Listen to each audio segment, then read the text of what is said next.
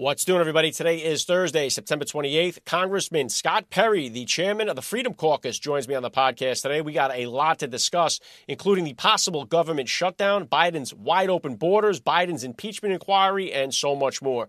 Plus, the GOP candidates, minus President Trump, battled it out in the second Republican debate. And Philadelphia, the rioting and looting, shines the spotlight on failed Democrat policies in America. I'm Alec Lace. This is the Alec Lace Show. The American family is under attack. Parents are the underdog of this nation. Your children are being indoctrinated. That's right. Your children. They do not belong to the state. They do not belong to the school system. They belong to you, the parents, as a blessing from God our Father. So let's preserve, protect, and fight for the American family together. You're listening to the Alec Lace Show. The future is family.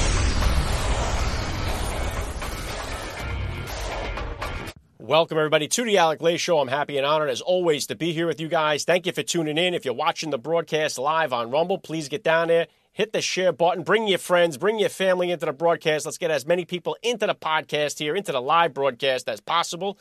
Uh, take part in the chat down there. Let's get some conversations going. I would love to encourage you guys to do that. And again, Thank you so much for tuning in. You guys have helped me build this channel up here on Rumble. The view count has been steady. You guys are coming back. I need you to follow the channel if you could. If you haven't done so already and you're enjoying these programs, please follow the channel on Rumble, follow on Apple Podcast or Spotify, leave a rating, review, whatever you could do. Uh, that's really all I could ask for. And, and I just got to say again, thank you so much because because of the way that this show has been going and you guys have been tuning back in. I've been able to nail so many great guests down to join me here on this podcast, and today is no different. I got a great one for you guys today. Congressman Scott Perry, he is the chairman of the Freedom Caucus, which is uh, one of the best parts about this Congress, about this House that we have right now, is the Freedom Caucus, and uh, Congressman Scott Perry is the chair. So there's a lot to talk about with him today. And again, I'm getting these guests because of you, the listener out there, and I owe it all to you guys. So please follow me down there and continue to share this broadcast podcast with as many patriots, with as many uh, you know awesome parents that you know. Let them know about what's going on here at the Alec Lace Show. And another one of those another one of those great guests will be joining me here next week. Dave Rubin will be here with me on Tuesday. He's one of the top political commentators in the country. He's one of the best in the business. Been doing it a long time. I had the honor of doing an interview with Dave on First Class Fatherhood. Talked all about him becoming a dad. It was a great interview. And now it's going to be awesome to have him here to talk all about politics. And I can't wait for that conversation. So get down there and follow the podcast. Bring it right back here on Tuesday, 1 p.m. Eastern Standard Time on Rumble for my conversation with Dave Rubin.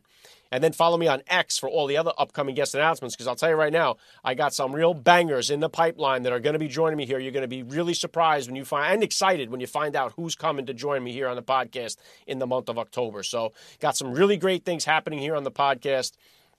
And I'm going to get Congressman Scott Perry here in just a few minutes.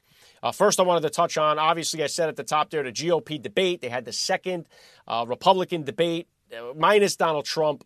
Uh, and so, really, it comes down to two. It's a two horse race for second place between Vivek Ramaswamy and Ron DeSantis. Those two guys, I like both. I've interviewed both of them. I think both of them are very good dads. I think they're very good uh, uh, people to have uh, as a vice president. Now, let's say it honestly these guys are not running to win the race. They're running for second place or they're running for the future of their political careers. Governor DeSantis is the best governor that we have in the United States right now. I love what Ron DeSantis is doing, what he has done, and what he will continue to do in the state of Florida.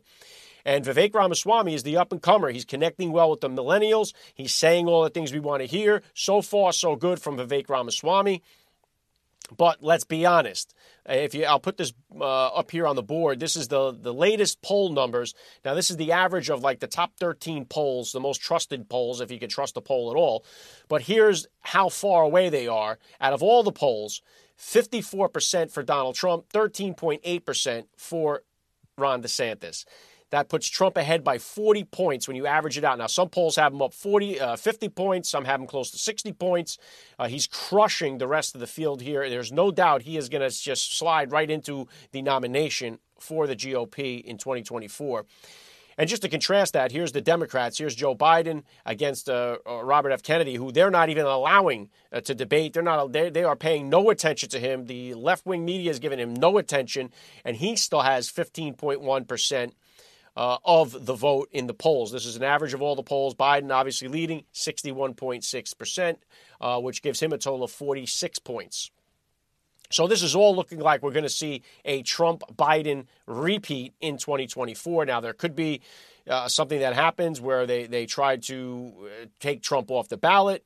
Uh, they they could we could see Biden his health decline so badly that he doesn't make it to the starting gate. Maybe they slip in a Gavin Newsom, something like that. But right now, if we play it the way it is, it's Trump versus Biden in 2024, and there is no way in the world we can allow Biden to get another four years of destroying this country. And so yesterday they did this GOP debate. Uh, Trump wasn't there. Trump was in Michigan giving a speech there. Now, Biden was in Michigan at the rally there, at the Union rally. And I put this this tweet up here that got a lot of traction because this guy's face. If you take a look at this, I'll put it on the board for those of you who aren't watching. It's one of the union workers who's given a crooked eye look at Joe Biden, who showed up for a quick photo op, maybe 15 minutes before he fled the scene. But I captioned it here: that face you make when the guy who subsidized electric cars and sent your jobs overseas shows up at the picket line and so that got you know shared around quite a bit. But it's just uh, it's true. Biden, I'm a union worker myself. Unions they they are we're always constantly told to vote Democrat, vote Democrat. Uh, this guy is a phony. He screwed the railroad workers over uh, last year when they were going for their contract. They had an opportunity to really stick it uh, to them and they Biden stepped in and didn't allow them to strike when they could have got a huge, huge raise in their paychecks, plus the sick days they were fighting for. It's a whole. Biden tells you he's for the union guys, and then he goes around and stabs them in the back, and that's what he does. Again, obviously this guy's a liar, and and, and enough. All right, so the GOP debate, I think, came down between Ron DeSantis and Vivek Ramaswamy because those are the two horses to really focus on in the race. It seems like for second place. Now, Vivek Ramaswamy has a possibility of becoming Donald Trump's vice president. Ron DeSantis, I don't believe, has that opportunity anymore. Now, I do truly believe that the strongest GOP ticket we could have had would have been a Trump DeSantis ticket. Had DeSantis just thrown his weight and support and endorsement behind Trump from the right from the dribble, I think Trump DeSantis is a no-brainer. I think it's a powerful ticket. I think that's off the table now. So out of the rest of the remaining group, I think Vivek Ramaswamy has the best chance of becoming Donald Trump's running mate in 2024. Let me know what you think. Who do, who do you think Donald Trump's going to pick for the VP? Hit me down below with a comment. Get involved in the chat. Let me know. I'm going to hit you guys with the selected highlights I picked out from the GOP debate, and then I'll comment on the other side. Yes, when I had two progressive prosecutors that weren't following the law in Florida, I removed them from their posts, and the people of Florida are safer as a result of it. As president, I will use the Justice Department to bring civil rights cases against all of those left wing Soros funded prosecutors. We're not going to let them get away with it anymore. We want to reverse this country's decline. We need to choose law and order over rioting and disorder. Transgenderism, especially in kids, is a mental health disorder disorder. We have to acknowledge the truth of that for what it is. Say this Joe Biden should not be on the picket line. He should be on the southern border working to close our southern border because it is unsafe, wide open, and insecure, leading to the deaths of 70,000 Americans in the last 12 months because of fentanyl. It is devastating. Every county in America is now a border county because fentanyl fentanyl has devastated Americans in every single state. I am sick and tired of these mass shootings happening in the United States of America. And if I'm president of the United States, I'm going to go to the Congress of the United States and we're going to pass a federal expedited death penalty for anyone involved in a mass shooting so that they, will meet their fate in months, not years. It Victimhood is, is a choice, and we choose to be victorious in the United States of America. You know what? If I was giving advice to those workers, I would say go picket in front of the White House in Washington, D.C. That's really where the protest needs to be. Disastrous economic policies that have driven up prices, that have driven up interest rates and mortgage rates. At the same time, wages remaining stagnant. What we need is to deliver economic growth in this country. That's as Commander in Chief, I'm going to use the U.S. military to go after the Mexican drug cartels. They are killing our people. You're ducking these things. And let me tell you what's going to happen. You keep doing that, no one up here is going to call you Donald Trump anymore. We're going to call you Donald Duck. All right, and Chris Christie shows you right there exactly why the writers went on strike in Hollywood, how important writers can be, because whoever wrote that line might have been hired during the writers' strike because it was a terrible line. The only thing, only angle I could see maybe working there possibly was this line is going to fall so flat, the Donald Duck line, that it'll probably get us trending on Twitter, which it did. So I guess that was the angle they went. Chris Christie's entire campaign is there to bash Trump, uh, try to throw shade at Trump. That's all. The only reason he's up there. Who's funding this guy's campaign? He has zero shot at winning the nomination. He's up there just to attack Donald Trump. Makes you wonder where the money's coming from to front this guy's campaign. Terrible governor, terrible Republican. I'm tired of seeing him. Thank God once he drops out of this race, we should never have to see him again. I think Vivek Ramaswamy had the best line of the night when he said transgenderism, especially in kids, is a mental uh, disorder. And, you know, people started battling back and forth on X last night about that. Is this, uh, no, that's not true. It's not a mental disorder. It's, uh, but even CNN asked this question. Now, we talk about uh, transgenderism. We're talking about gender dysphoria, is exactly what we are talking about. Now, CNN, they asked this question earlier this year. I'll put this up on the board. Is gender dysphoria a mental disorder? Here's how they answered it. Because gender dysphoria is included in the American Psychiatric Association's Diagnostic and Statistical Manual of Mental Disorders, also called the DSM, it is diagnosed as a mental disorder, experts said. So even the experts agree with Vivek Ramaswamy, and so does CNN. That is what this is, needs to be treated that way. Gender dysphoria needs to be treated as a mental disorder. It does not need to be treated with puberty blockers. It doesn't need to be treated with a knife to cut off the genitalia. It does not need to be caused, uh, does not need to have sterilization in these children. It just needs to be treated at, as the mental disorder that it is. Love that from Vivek Ramaswamy. Thought that was great. DeSantis, I think, he did about the same. I think he gets about the same grade here. He, he's strong in this uh, debate. Again, I like Ron DeSantis, a great governor, accomplishing great things in Florida. I don't know if he really moved the bar from this debate. I think him and Vivek were kind of tied as to who won the debate. Uh, I love DeSantis saying we're going to use the military to go blast the cartels. I think that's a no-brainer. Uh, Mike Pence, which who I know everybody probably listening can't stand. I don't know why he thinks he has a shot in politics anymore as a Republican after what he done. Uh, I loved the line. We're gonna. He's gonna expedite the death penalty for mass shooters.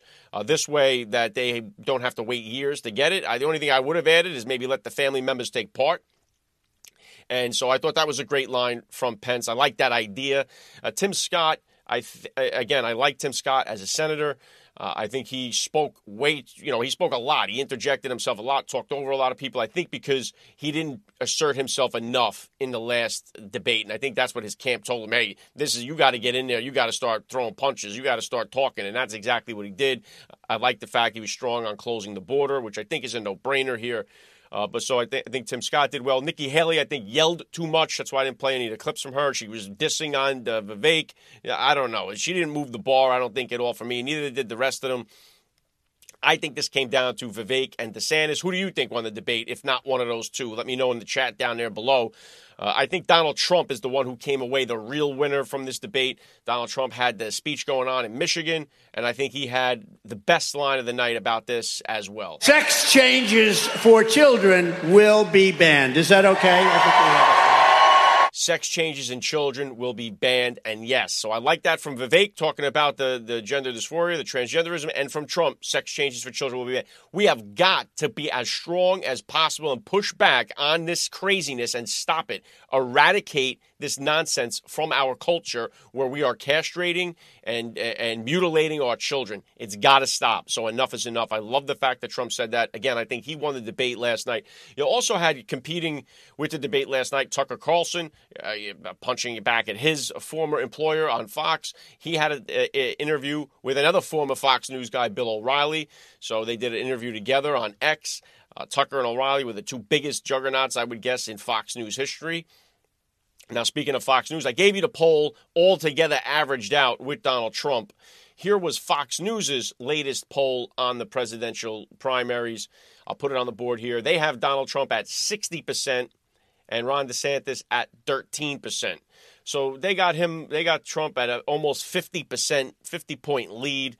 Uh, I, I, I, there's no chance any of these other candidates, unless something happens to Trump or they find a way to get Trump off the ballot, there's nobody in this field has a shot of winning this primary election. So I, I don't know what it's all for. I, I, understand a lot of people, Vivek Ramaswamy has nothing to lose by doing this, only to gain. Nobody knew who he was before this started. He's got a huge following now. He's doing very well on social media. I think Ron DeSantis stands to lose politically because um, it's hurting him, I think, for 2028. The rest of the field, I don't know what they're doing there. I mean, I think they're wasting a lot of people's time. So, again, my call is uh, Vivek Ramaswamy, Ron DeSantis, and I could go either way on who won the debate. I would call it if I had to. Vivek won the won the debate. Uh, let me know what you think down there. And I got Congressman Scott Perry waiting in the wings, and we're going to get to him. I'm going to hit you guys with a quick spot, and we're going to be back with the congressman. You're listening to the Alec Lace Show. Alec Lace has interviewed more than 700 dads on his award-winning podcast, First Class Fatherhood. Dads from all walks of life, including Tom Brady, Deion Sanders, Matthew McConaughey, Steve Harvey, Tony Hawk, Eric Trump, and so many more. Find out why First Class Fatherhood has been number one on the iTunes charts. Who these men are as fathers and how they raise their children is far more important than anything they accomplish in their careers. Alec Lace encourages his high profile guests to share their fatherhood journeys and offer advice to new and soon to be dads. Let every father in your contact list know about First Class Fatherhood. Available wherever you get your podcasts. Every day is Father's Day on First Class Fatherhood. You're listening to the Alec Lace Show. The future is family. All right, welcome back, guys. Congressman Scott Perry of Pennsylvania's 10th District is waiting in the wings here.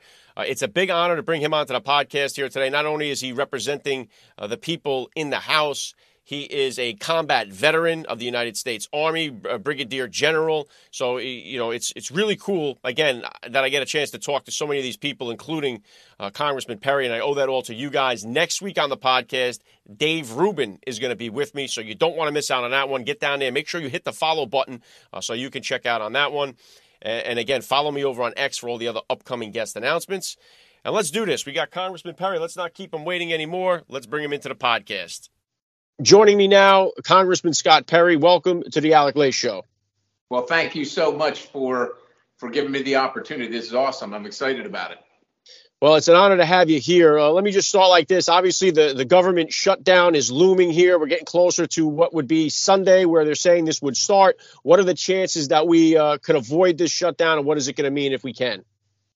Well, what it means, if you can, is uh, quite honestly, most of the government is funded, but there's, I think, essentially 15%, generally speaking, that is not. Now, in in the past, um, people sometimes didn't have to go to work, but uh, but still got paid after the fact.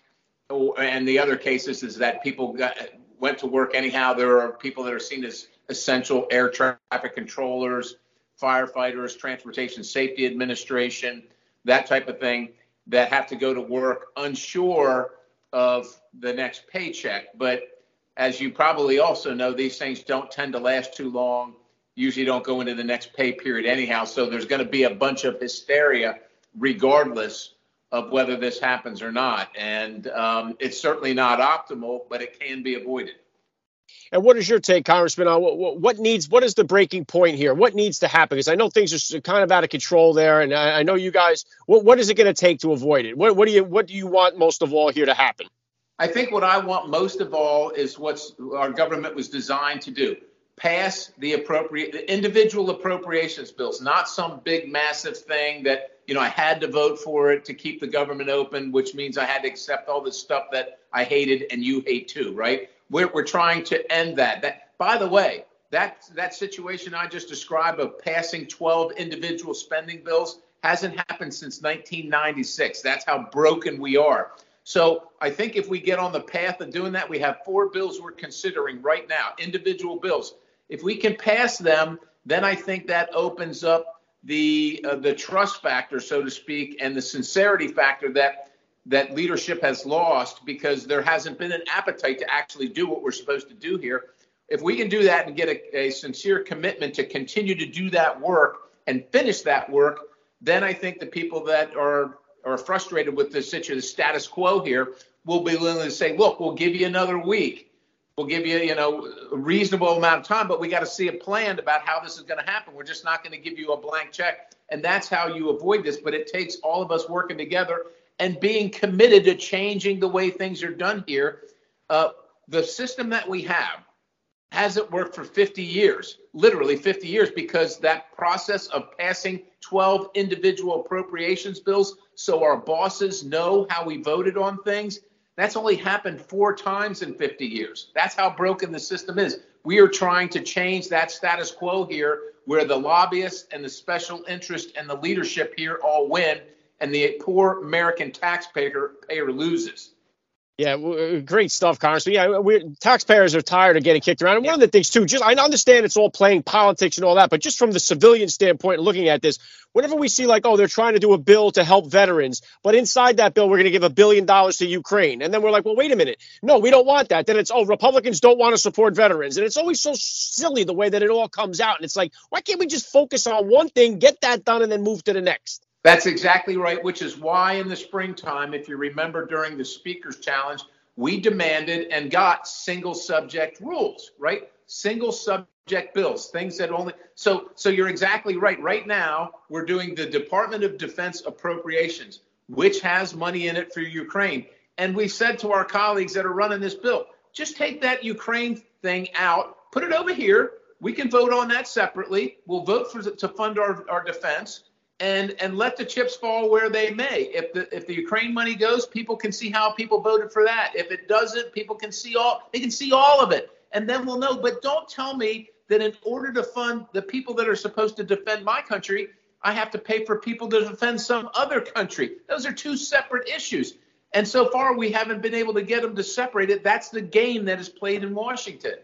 Yeah, and not only that, when it comes to Ukraine, what drives so many people, we just seen the 60 Minutes report that our taxpayer money going to Ukraine isn't going for weapons and tanks and stuff like that. Yes, it's going there, but it's also going to, to pay the salaries of the first responders over there, so it's for, for seed and for fertilizer, to subsidize small businesses. Small businesses here in America are afraid to open their doors without smash and grab attacks right. all over the place. Yeah, well, shouldn't you take care of these? You know, you're not elected to be a representative of Ukraine, and we all we all empathize and sympathize with the people in Ukraine and what's happened to them. But these tax dollars are to support these Americans that pay them, and especially when we're 33 trillion dollars in debt, two trillion dollars deficit this year. How do we? We don't have. We're borrowing this money and taxing our citizens to send it over there when we won't even give it to our citizens. Yeah, and, and, just sticking on that point, I know obviously we're spending a lot of money to defend Ukraine's border, but our border is wide open, and the American families are the ones that are suffering the most here as the illegal immigrants are being packed into cities all across America. And the, the families are suffering, small businesses are suffering, the local economies are suffering. Everyone here, it's it's America last, and it's everybody else first. And in this border situation, you know, we talk about, you know, Trump wanted to build the wall. We wanted eight billion or five billion, whatever it was. It was too much money. We've given 70 billion to Ukraine without even sniffing an eye or batting an eye. And now all of a sudden, oh, we can't secure our own border. And it's really driving the American people crazy to see this. Well, it absolutely is driving them crazy. It's not only destroying the fabric of America, but it but we can't afford our groceries. We can't afford our electricity bills. We can't afford to put gas in our car or diesel in our truck. Heaven forbid you got to buy a new car or you can't afford a new home. Yet somehow the American taxpayer can afford to pay literally thousands upon tens of thousands of people coming across our border illegally and coming to your town. And, and it's not humane for them either. How many people have died coming across the border this year? How many people are in, forced into stash houses? How many young girls are forced into into sexual slavery into America, and and yet the American taxpayer is forced to not only pay for it but be morally complicit in in, in this huge travesty and these multiple crimes. Yeah, Americans are sick and tired of seeing this. Thousands every day. Every day there's a new video of mostly military age men coming across the border. And it's just, uh, it almost seems like there's no hope in sight to stop this until we get this administration out of office. And it's hopefully we don't have to wait that long. But sticking to the American family here, I know you got two daughters. I got four kids, one daughter myself. And the other thing is that the parental rights have just been under attack since this administration got into office. But before then, we've been seeing this constant uh, push, especially when it comes to our daughters having to share bathrooms with grown men, having our daughters have to compete against men in women's sports. And I cannot imagine that there's even typical long term Democrats that agree with that type of philosophy. Yet it's being shoved down our throats as if this is what we should all be happy with and we should all agree with and find some kind of compromise. In my opinion, there's no compromise. Men don't belong in the same bathroom with my daughter. That's exactly right. And, you know, uh, as a lawmaker, you don't get everything your way, right? But I will tell you this I feel exactly the same as you do, and I think most parents do. I draw the line there. You are not sending your son uh, or any some old man isn't going into the bathroom with my daughter, or there's going to be a throwdown, and and there's just absolutely no way. And and that's just the tip of the iceberg. Telling my child that they can change their their sexual orientation, and you don't tell the parent that, or telling my my child my daughter that it's okay to read pornography in, in the library that I fund and I can't say anything about it or the, the or the the FBI puts a threat tag on me. Oh no, no, no. This is my government. We we we're the bosses. You're not the bosses and you serve at our pleasure and we are sick of that. We are done with that.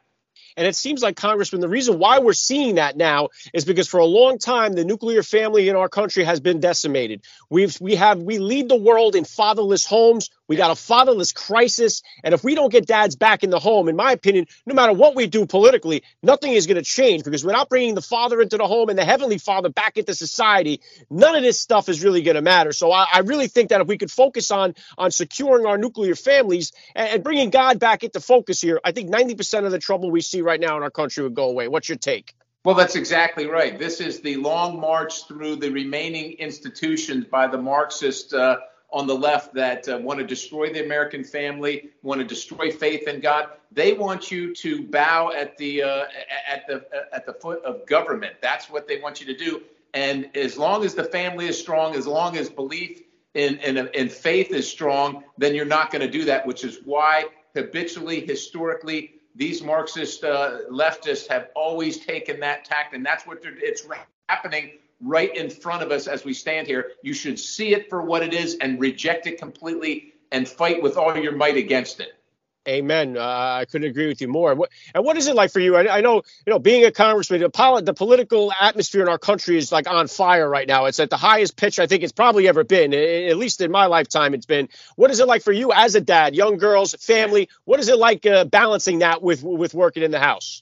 Well, I imagine I'm just like you. I give them a good foundation. We I have a great relationship with my with my children. I'm a father, not their friend, uh, but I am a father, and I take that very very seriously. But we have the difficult discussions about the things that they see, the things they hear about their father, the things they see in school. You have to be open about it, but you have to be firm and show them right from wrong. And you, quite honestly, you know, uh, leadership uh, as a as a former military officer, leadership is about sacrifice. And and if you want to show the your daughters, your children, your family how it is, that means that your sacrifice starts first, and that and and you show them the way by by example. It doesn't mean it's easy. It's not easy, but that's what's required to be done. You cannot have the moral high ground. You cannot go and espouse these things if you're not willing to live them yourself. And that's where it all starts. And that's what gives them the foundation. And that's what gives them the confidence that to know that their viewpoints and their actions are not only correct, but righteous, and that they can live that life too and, and do well and be well. Yeah, well said, Congressman, and, and, thank you for your service. And you know, I, you know, I, have interviewed a, a, t- a ton of military dads on, on, my other show, First Class Fatherhood, and I never understood that concept of service before self as a civilian guy and non-military until I became a dad, and then that started to click in about putting somebody else ahead of myself. And I think, you know, part of this problem with the fatherless crisis is that discipline portion where we don't have. I was one of those guys, just wait till your father got home type of deals when I grew up, so that was enough to kind of keep you in line. What we're seeing, we just saw recently now in Philadelphia young teenagers out on the loose, destroying local businesses, wreaking havoc, rioting, looting. And that doesn't happen when you have got a strong, positive male role model, father, father figure in your home. And that's just one of the symptoms of this fatherless crisis that we're seeing. That is a symptom of it. And of course, that is what the left loves because they love this anarchy. And of course, if you don't have a father, then you have to depend on somebody else. And that somebody else is the government. It's them. They want you dependent on them in so many ways. And that's just one of the most recent examples. And of course, even though you're dependent on them with things like Illinois, where they just got rid of statewide cash bail so that these criminals can be let out on the street to prey on innocent people again, there is no accountability. It is lawlessness. It is the devolution of society. We're not we're not progressing, we're regressing, and it's all by design.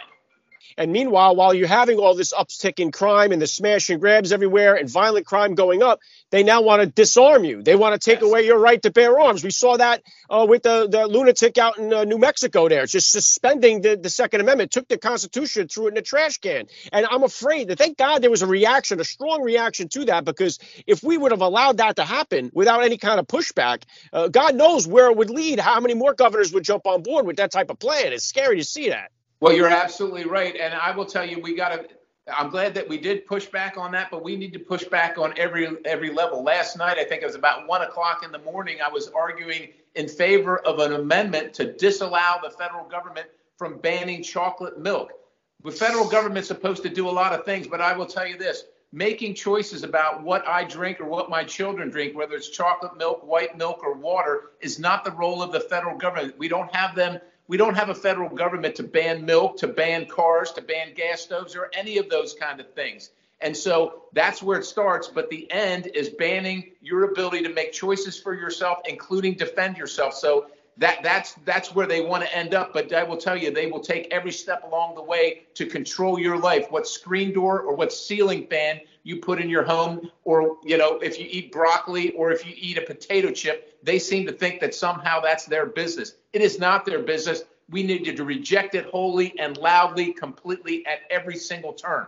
Yeah, right on with that, Congressman. And, you know, our government's getting way too big, having way too much authority over our lives. And, and, we talk about the Bill of Rights as if that's the government giving us these rights. The Bill of Rights is protecting us from the government taking those away. And it right. seems like more and more as the government gets involved, it's getting out of control. But I, want, I wanted to get your take on the impeachment inquiry here of Joe Biden, where we're finding out now that we, we've seen proof that Hunter Biden received a $250,000 payment from China that was wired to President Biden's home. And then the, the person that sent that was this Jonathan Li, who was, uh, which corroborates exactly what Devon Archer testified about. So it seems like everyone's saying, oh, there's no evidence or no evidence. This seems to be concrete evidence here. What, what's going on with the impeachment inquiry? What's your take? Well, there's a mountain of evidence, and that's just the most recent uh, small portion of evidence. But we've got $20 million worth of evidence, 20 separate that we know of uh, uh, uh shell company accounts to move money around course, we got multiple lies from Joe Biden where he said his son, he didn't know anything about his son's business activities. And of course, most recently, the one debunked yesterday that his son never received any money from from China. So there is a mountain of circumstantial evidence, and some people will say, well, that's not direct evidence. That's only circumstantial. It doesn't prove anything. But I remind people that circumstantial evidence also includes the fingerprints on the murder weapon. That is circumstantial evidence.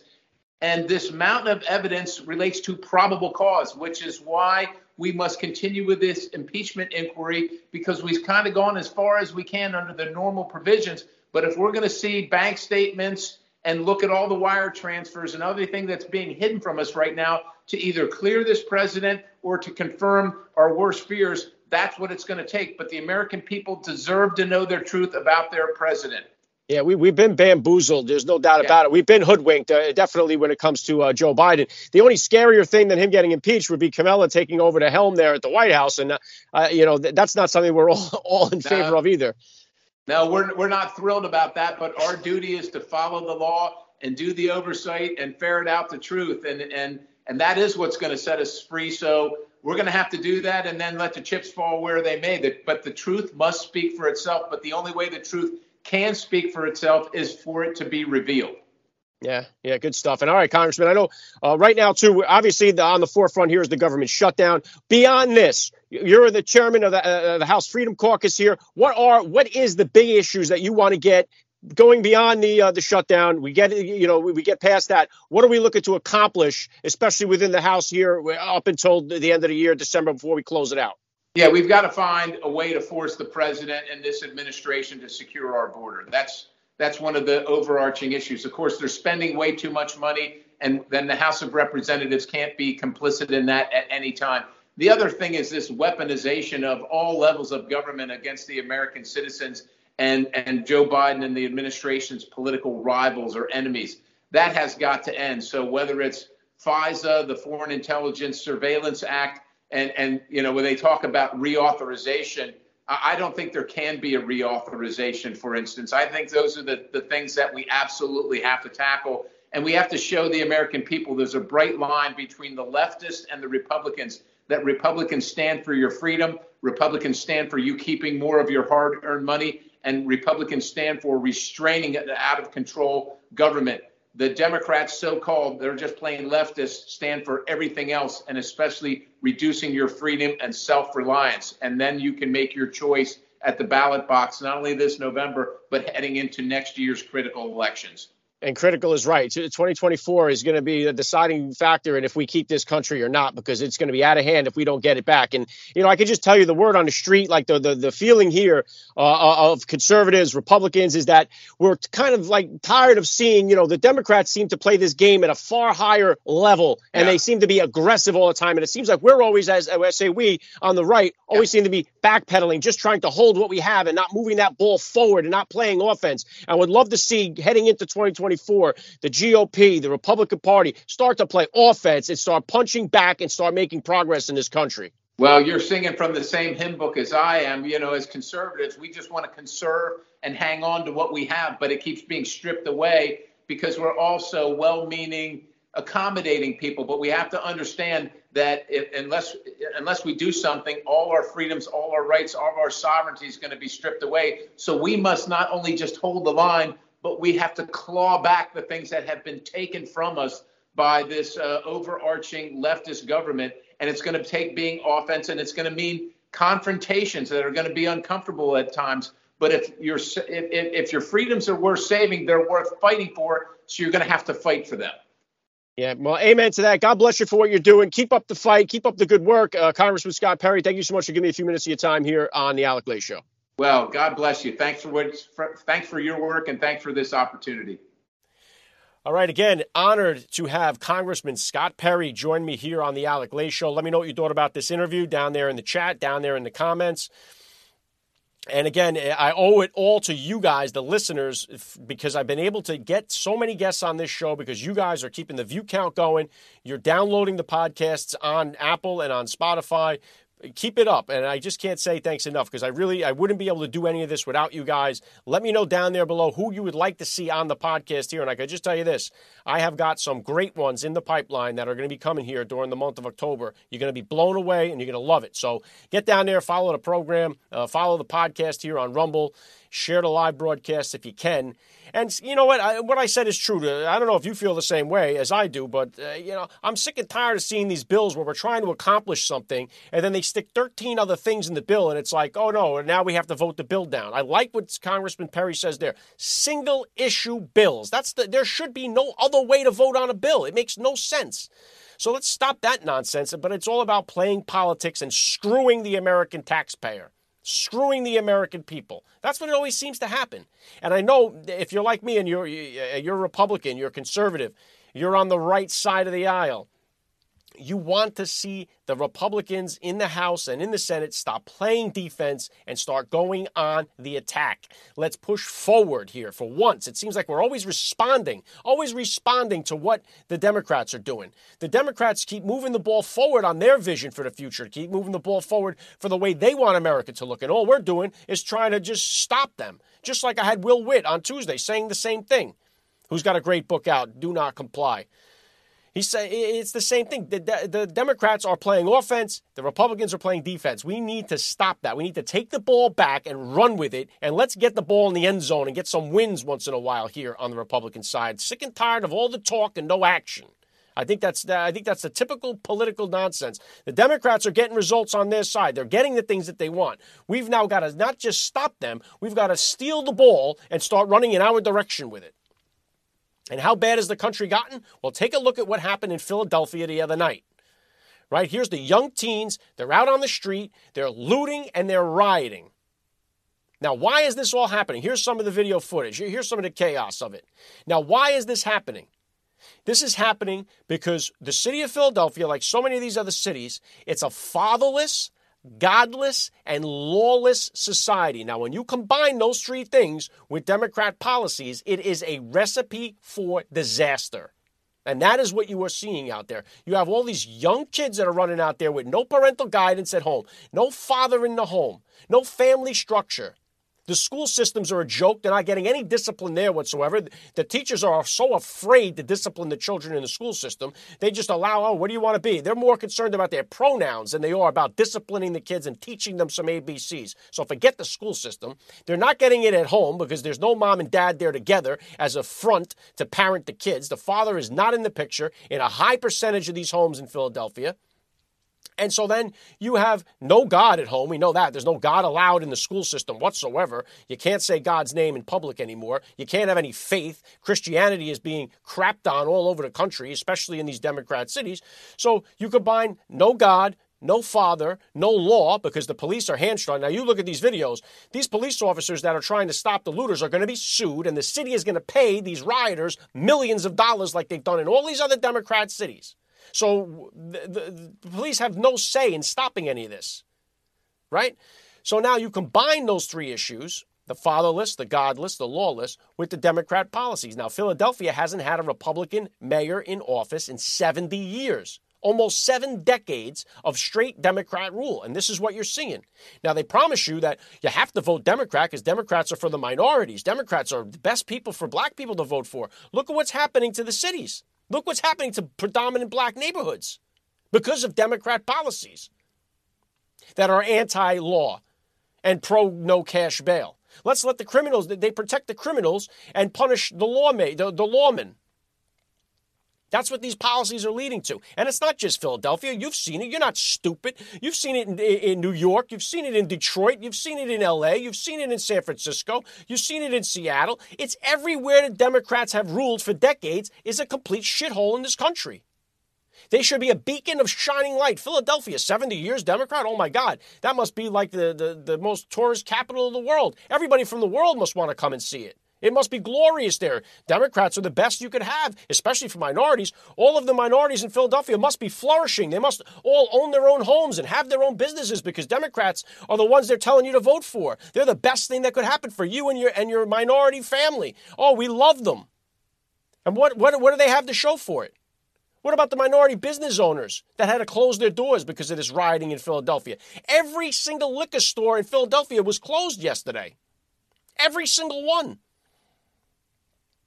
And what do the Democrats have to say about it? Well, I put a meme up. Now, I'm not really a meme guy, but I put a banger of a meme up yesterday, and I'm not afraid to say that because uh, what I did was I cropped out AOC talking about a different riot and put it over a video of this riot in Philadelphia with the caption AOC weighs in on the looting in Philadelphia. Can you spot the loaf of bread in this video? Here's what I did maybe have to they're put in a position where they feel like they either need to shoplift some bread or go hungry that night right? That's a, oh, these people just need uh, a loaf of bread. Otherwise, it's between stealing a loaf of bread or starving that night. Now, number one, as if we should condone stealing a loaf of bread, as if we're in like the uh, Great Depression here, and there's not a million different places to go and charities that are open and places to go and feed your family in this country, especially in the inner city. There's plenty of places to go, plenty of ways to get bread without having to steal it. So we shouldn't be condoning that for one. But number two, none of the people that you see in the photograph and the video behind her are stealing anything edible. They're stealing sneakers out of Foot Locker. They're stealing liquor out of the liquor store. They're stealing iPhone 15s from the iPhone store. Now, I don't know when the last time you went to a shelter or a food bank was, but they don't require you to hand in an iPhone 15 in order to get a bowl of soup.